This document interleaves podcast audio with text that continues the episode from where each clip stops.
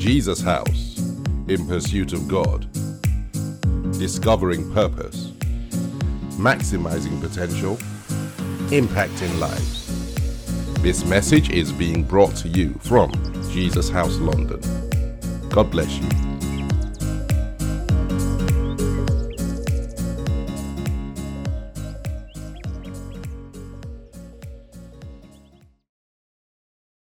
Father, we thank you and bless you for your goodness to us. Thank you for this season and all that it represents the birth of our Lord and Savior Jesus Christ to give us hope uh, for the future, hope for tomorrow, Heavenly Father, to give us an assurance, those of us who, by your grace, have opened up our hearts to receive Him as our Lord and Savior to give us an assurance of our salvation, um, to be there for us, Father, uh, to guide us by your Spirit, to, to protect us, provide for us. The list is endless. We say thank you, Heavenly Father. Lord, please breathe upon your word. Um, let it galvanize us. Let it illuminate our path. Let it stir our hearts. Let it break yokes and lift burdens. Let it do that and more Heavenly Father, in Jesus' name. And together we say, Amen and Amen. Um, in part one, just a bit of a recap. Um, the, the, the, the, the two part series is centered around the events that took place um, at the home of uh, Jesse uh, in 1 Samuel, 1 Samuel, the 16th chapter. Um, it's, it involves uh, the prophet Samuel obeying God and going to the home of Jesse to choose for God uh, the new who would be the new king of the nation of Israel. Um, and you know the story. Um, we, we, we, are conscious of time, so we won't go into details. Um, eventually, after a pa- parade of uh, seven of Jesse's sons, um, none of them were chosen by God. Uh, and the, God spoke to the man of God. The man of God asked for, if there wasn't any other son, um, Jesse now told him that there was another son. Uh, his name was David. He was looking after sheep. And they called for David. He was anointed. And that's really the background uh, from which we shared uh, the first part uh, of this two part series. Um, want to bring back to your attention just so that you can make the connection. The things that we mentioned that were salient things. Of course, we first spoke about how God does not look at the externals or the, um, the external appearances of a person, but God looks at the heart.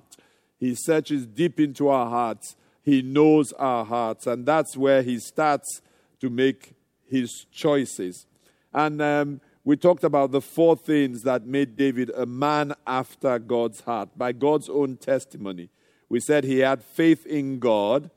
Uh, we said he loved God's word. We said, number three, he had a heart of gratitude. And number four, he had a repentant heart. And so we want to go on to the second part um, of this two part series God has chosen you.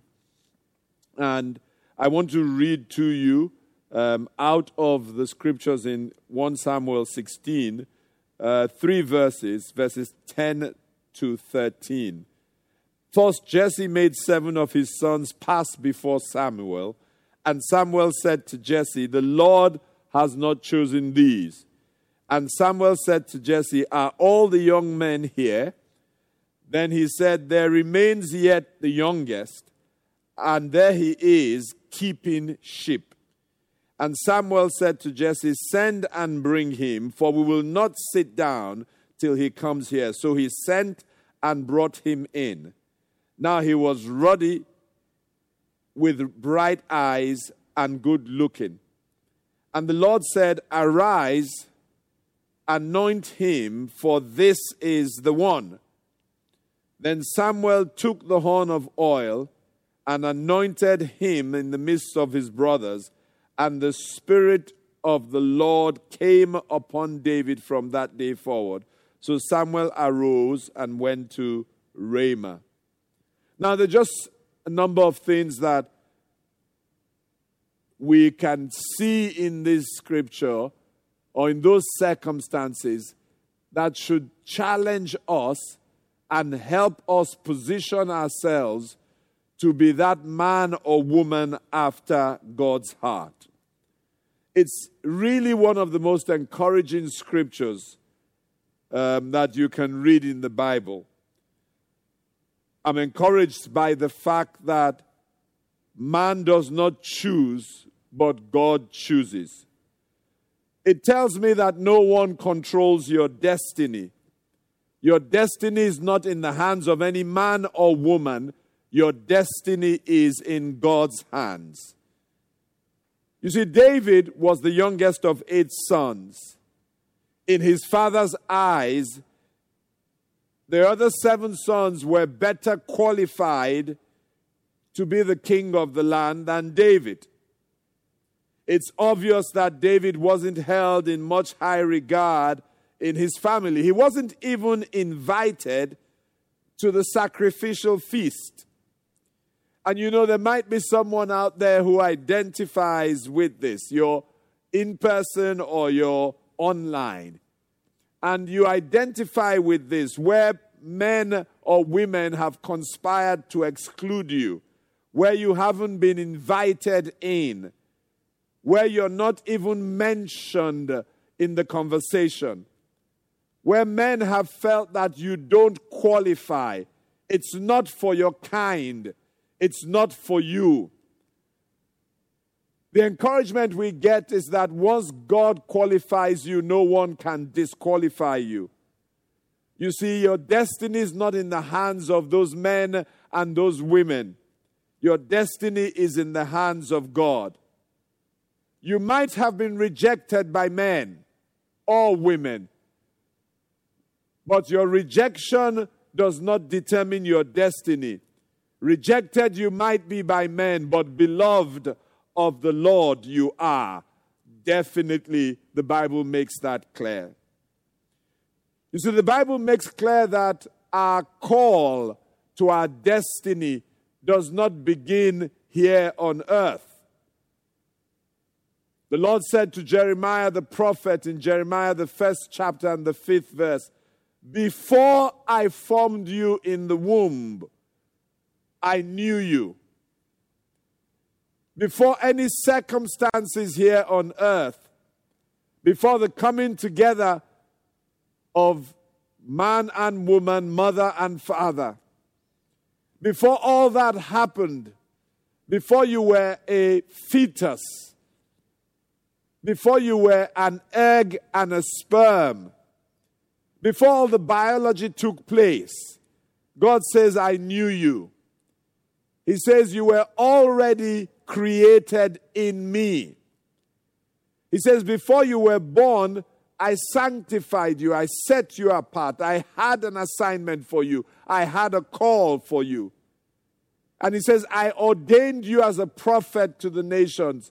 That was Jeremiah's call. But I want every single one of us to know that we have been ordained by God for something. David was ordained by God to be king of Israel. And there was nothing that happened in the natural that could cancel God's plans. Can I say to you that it doesn't matter what the enemy throws at you, it doesn't matter how people conspire against you. It doesn't matter how people gang up. It doesn't matter how they try to keep you out. All those things are irrelevant. What God has ordained for you will surely come to pass in the name of Jesus.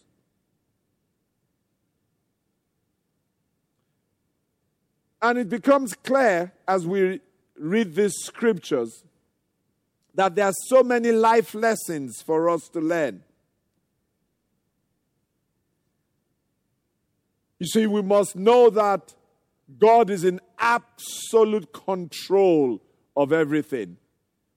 Sometimes when things go funny and pear shaped and things fall apart, it looks a bit chaotic.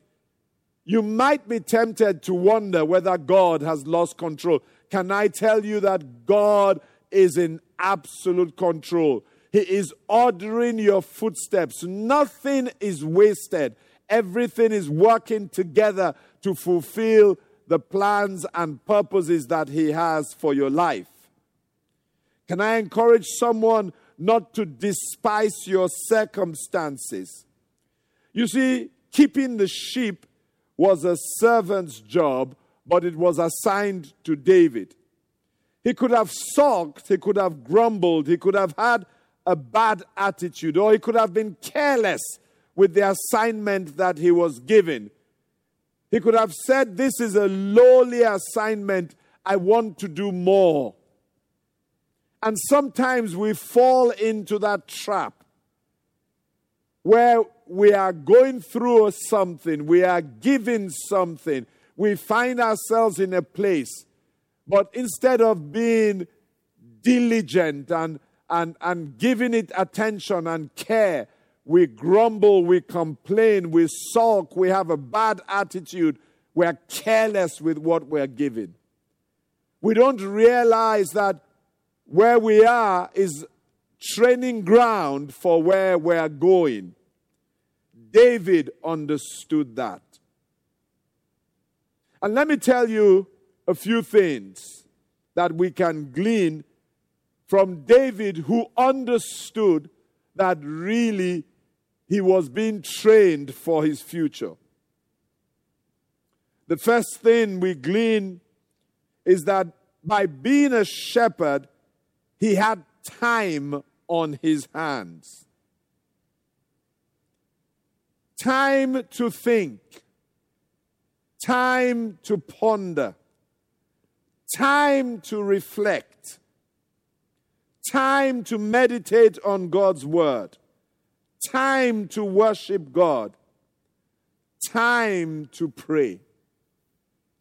And if there's one strategy the enemy has, and sadly it is too successful, is to make sure that you and I don't have the time and don't have the wisdom to use the time wisely. The Bible says in Ephesians, the fifth chapter, and the 15th and 16th verse See then that you walk circumspectly, not as fools, but as wise, redeeming the time because the days are evil. The psalmist would say, Teach us to number our days that we may live our lives right. You see, there is something, there's, a, a, there's, a, there's wisdom, the application of knowledge in understanding the significance of time, protecting the time you have, and using, as the Bible says, the time we have wisely. The wise person walks circumspectly, is careful, is thoughtful, is reasons it out. The wise person understands that time is not endless. At some point, time is going to run out. The wise person understands that life is in seasons. The wise person understands that windows open for a season. The wise person understands that because God is everything, God is our foundation, that the wise person gives the best of his or her time to God. You see, David understood that. You can actually imagine him spending the time whilst the sheep were in, their pastures meditating on God's word. Is it any wonder that he wrote Psalm 119 for us? Verse 15 of that chapter of the Psalm, he, he says, I will meditate on your precepts and contemplate your ways. Is it any wonder that he wrote some beautiful psalms of worship because he had time for God and time with God? He obviously must have had time to pray.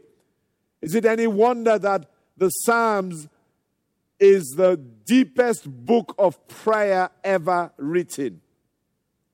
We have to understand that we must create time, we must protect time, and we must give the best of our time to God and the pursuit of God. The Bible says the person who does that is not a fool, but is a wise person. The second thing from those his circumstances was that he had time to see God in creation. You see, because he was there with the sheep, he looked at the pastures, he looked at the hills, he would look up to the skies, he would observe the animals, the birds. Is it any wonder that a lot of his writings is wisdom that is gleaned from the animals or gleaned from nature. You see, because creation speaks boldly and clearly about the awesomeness, majesty, and power of God. But the question is are we listening? Have we become deaf because of the deafening noise of all that is around us? So that we can't hear creation speaking about the awesomeness and the majesty of God. David spent time observing God's creation, enjoying God's creation, seeing the handiwork of God in all that was around him. The psalmist puts it this way in Psalms 19, verses 1 to 3. The heavens declare the glory of God, and the firmament show his handiwork. Day unto day utters speech, and night unto night reveals knowledge. There is no speech nor language where their voice is not heard. The whole of nature is speaking. It is revealing the awesomeness, the majesty, the power of God. Just by sitting in that class and observing nature, observing the oceans, the sea, the trees, the handiwork of God, the skies, the birds, the animals, just having the presence of mind to pull ourselves away from all the many things that are distracting,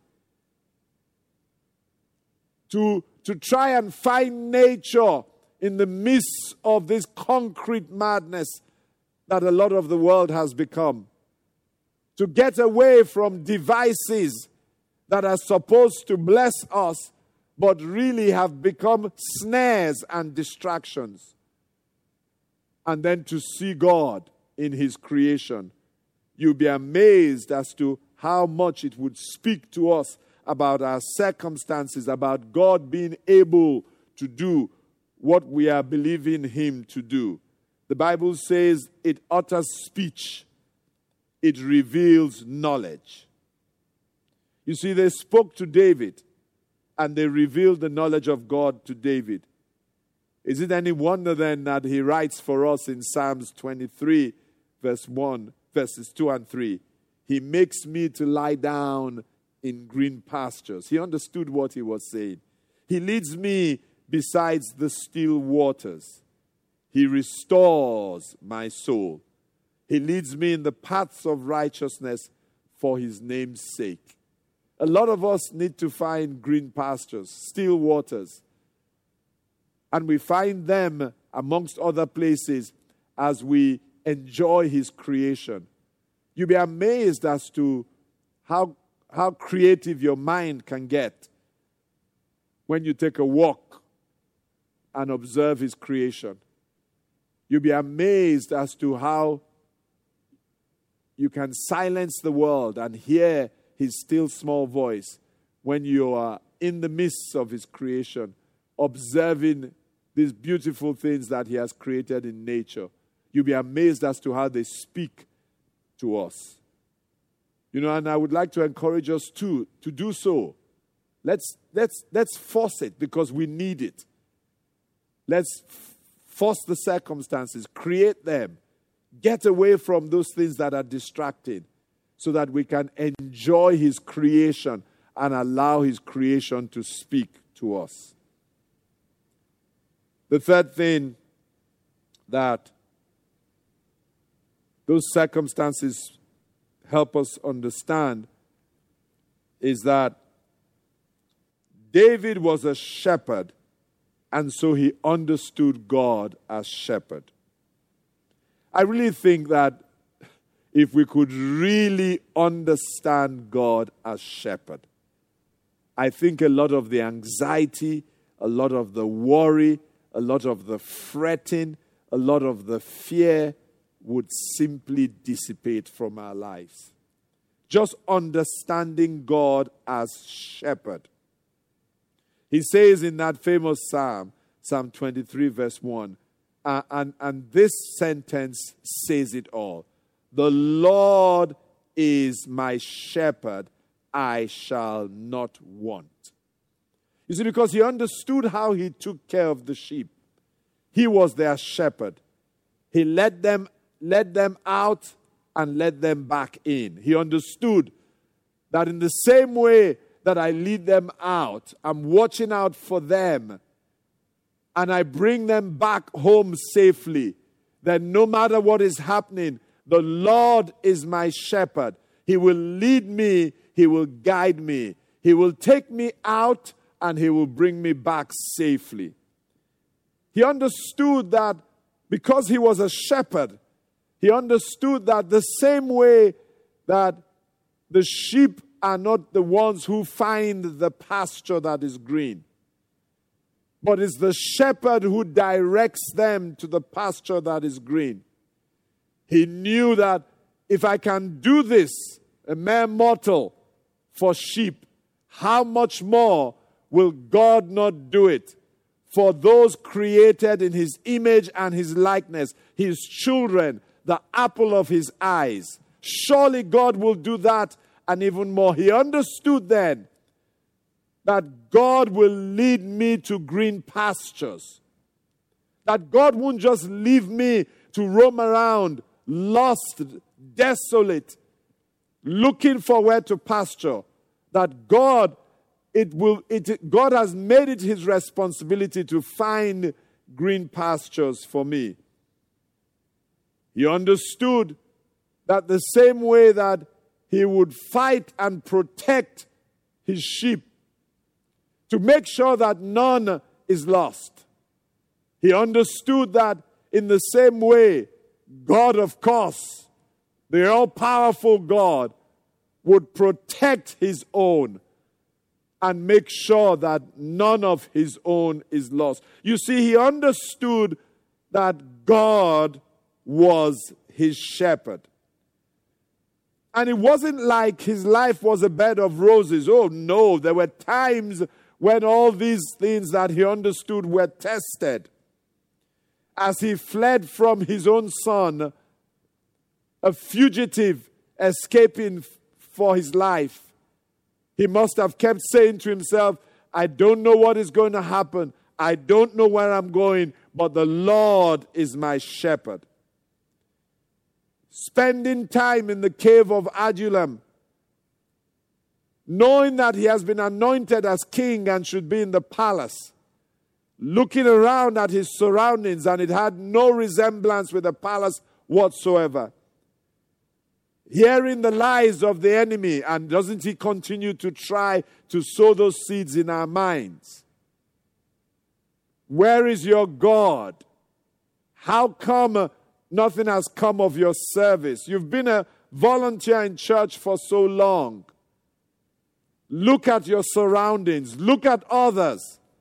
I guess he must have said to himself, I don't know what is happening, but the Lord is my shepherd. I shall not want. Hiding in the forest, hiding in the mountains, forced to live with the enemy to save his life and the life of his men. Everything must have seemed confusing, but one thing he knew, he knew the Lord is my shepherd. I shall not want.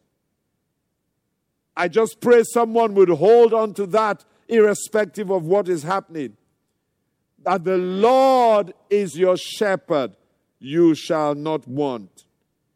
The shepherd will feed you, the shepherd will protect you, the shepherd will guide you, the shepherd will find the best pasture for you because the Lord is your shepherd. And the fourth thing was that he built what lawyers would call a body of precedents. There's a doctrine in law, we kind of learnt it in law school, called the doctrine of precedents. And what this means simply is that there's a custom in the legal system where the courts stand on previous decisions that have been made and really have no room to maneuver.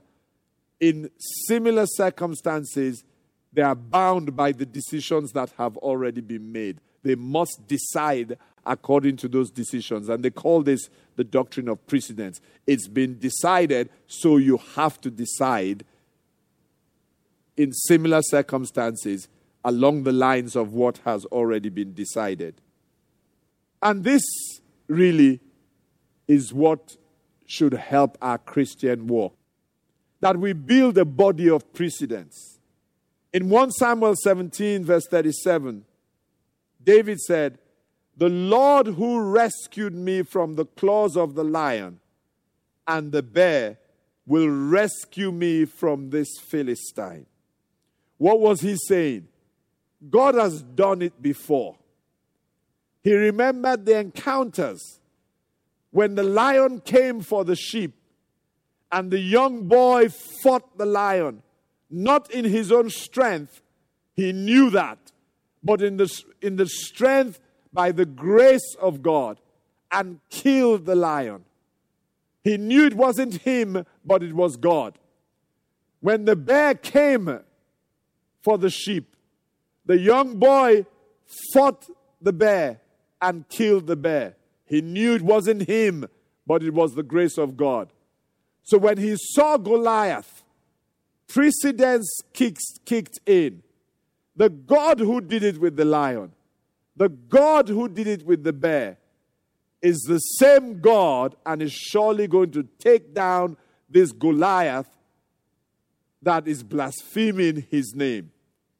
And it was with that boldness that he went into that battle with Goliath.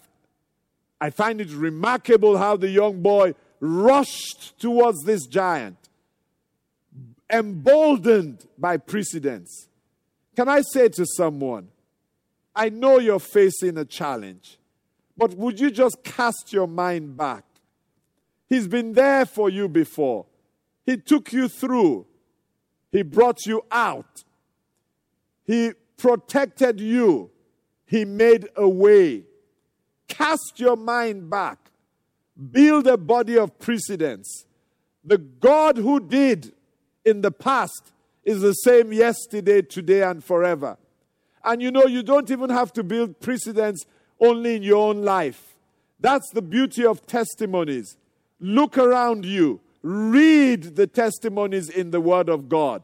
You have enough precedents to know that the God who did this in similar circumstances is still the same God, your God today, and He can do the same and will do the same in the name of Jesus. He has a plan and a purpose for your life, and the enemy is not going to truncate that plan and that purpose. He said, The God who rescued me from the claws of the lion and the bear will rescue me from this Philistine. I wish somebody would say that. The God who took me through, the God who saw me through, the God who overcame for me, the God who made a way for me, the God who healed me. And if you don't have a personal testimony, well, why don't you find one in the Word of God? The God who did that in the Word of God, or did that for someone that you know. God has shown himself mighty in so many ways. He's not about to change today. That same God is the same God that I am telling you, if you hold on to Him, is going to see you through as He has done in times past. You know, they say God's help in times past is a prophecy of His help in the future. His help in times past is a prophecy waiting to be fulfilled in, in your future that He will help you. You know, the last point I wanted to mention is that his past was training ground for his future. He was trained to fight Goliath. His past battles were training ground for future battles. Someone says, I've been through so much, Pierre, you don't understand. I have fought battles. Someone says, I've fought beasts at Ephesus. Well, congratulations, because it tells me that you have been prepared for war. It tells me that you are a veteran. You're battle hardened. And it tells me that no matter what the enemy brings, you've been trained by your past battles and victories to overcome whatever the enemy brings your way. The fearlessness with which David confronted Goliath, remarkable fearlessness that he displayed, was instilled in him in the battles that he fought with the bear and with the lion. And someone might be fighting some battles now and wondering when this will end.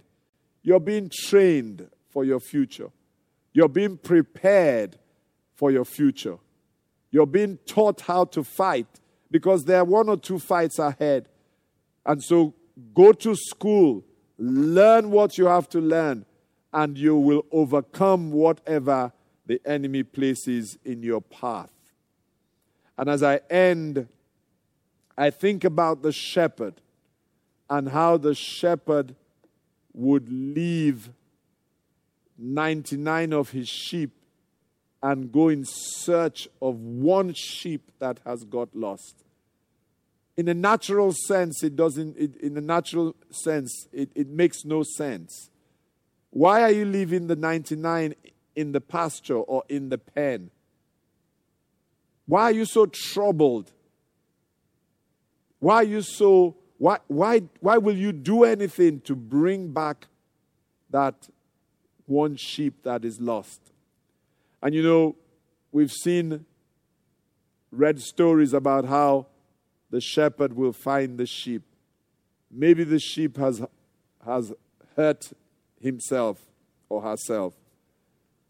The shepherd would put the sheep on his shoulders and lo- lovingly bring that sheep back to the pasture, tend the sheep, and help the sheep to be restored to health. It's a beautiful picture of the heart of a shepherd.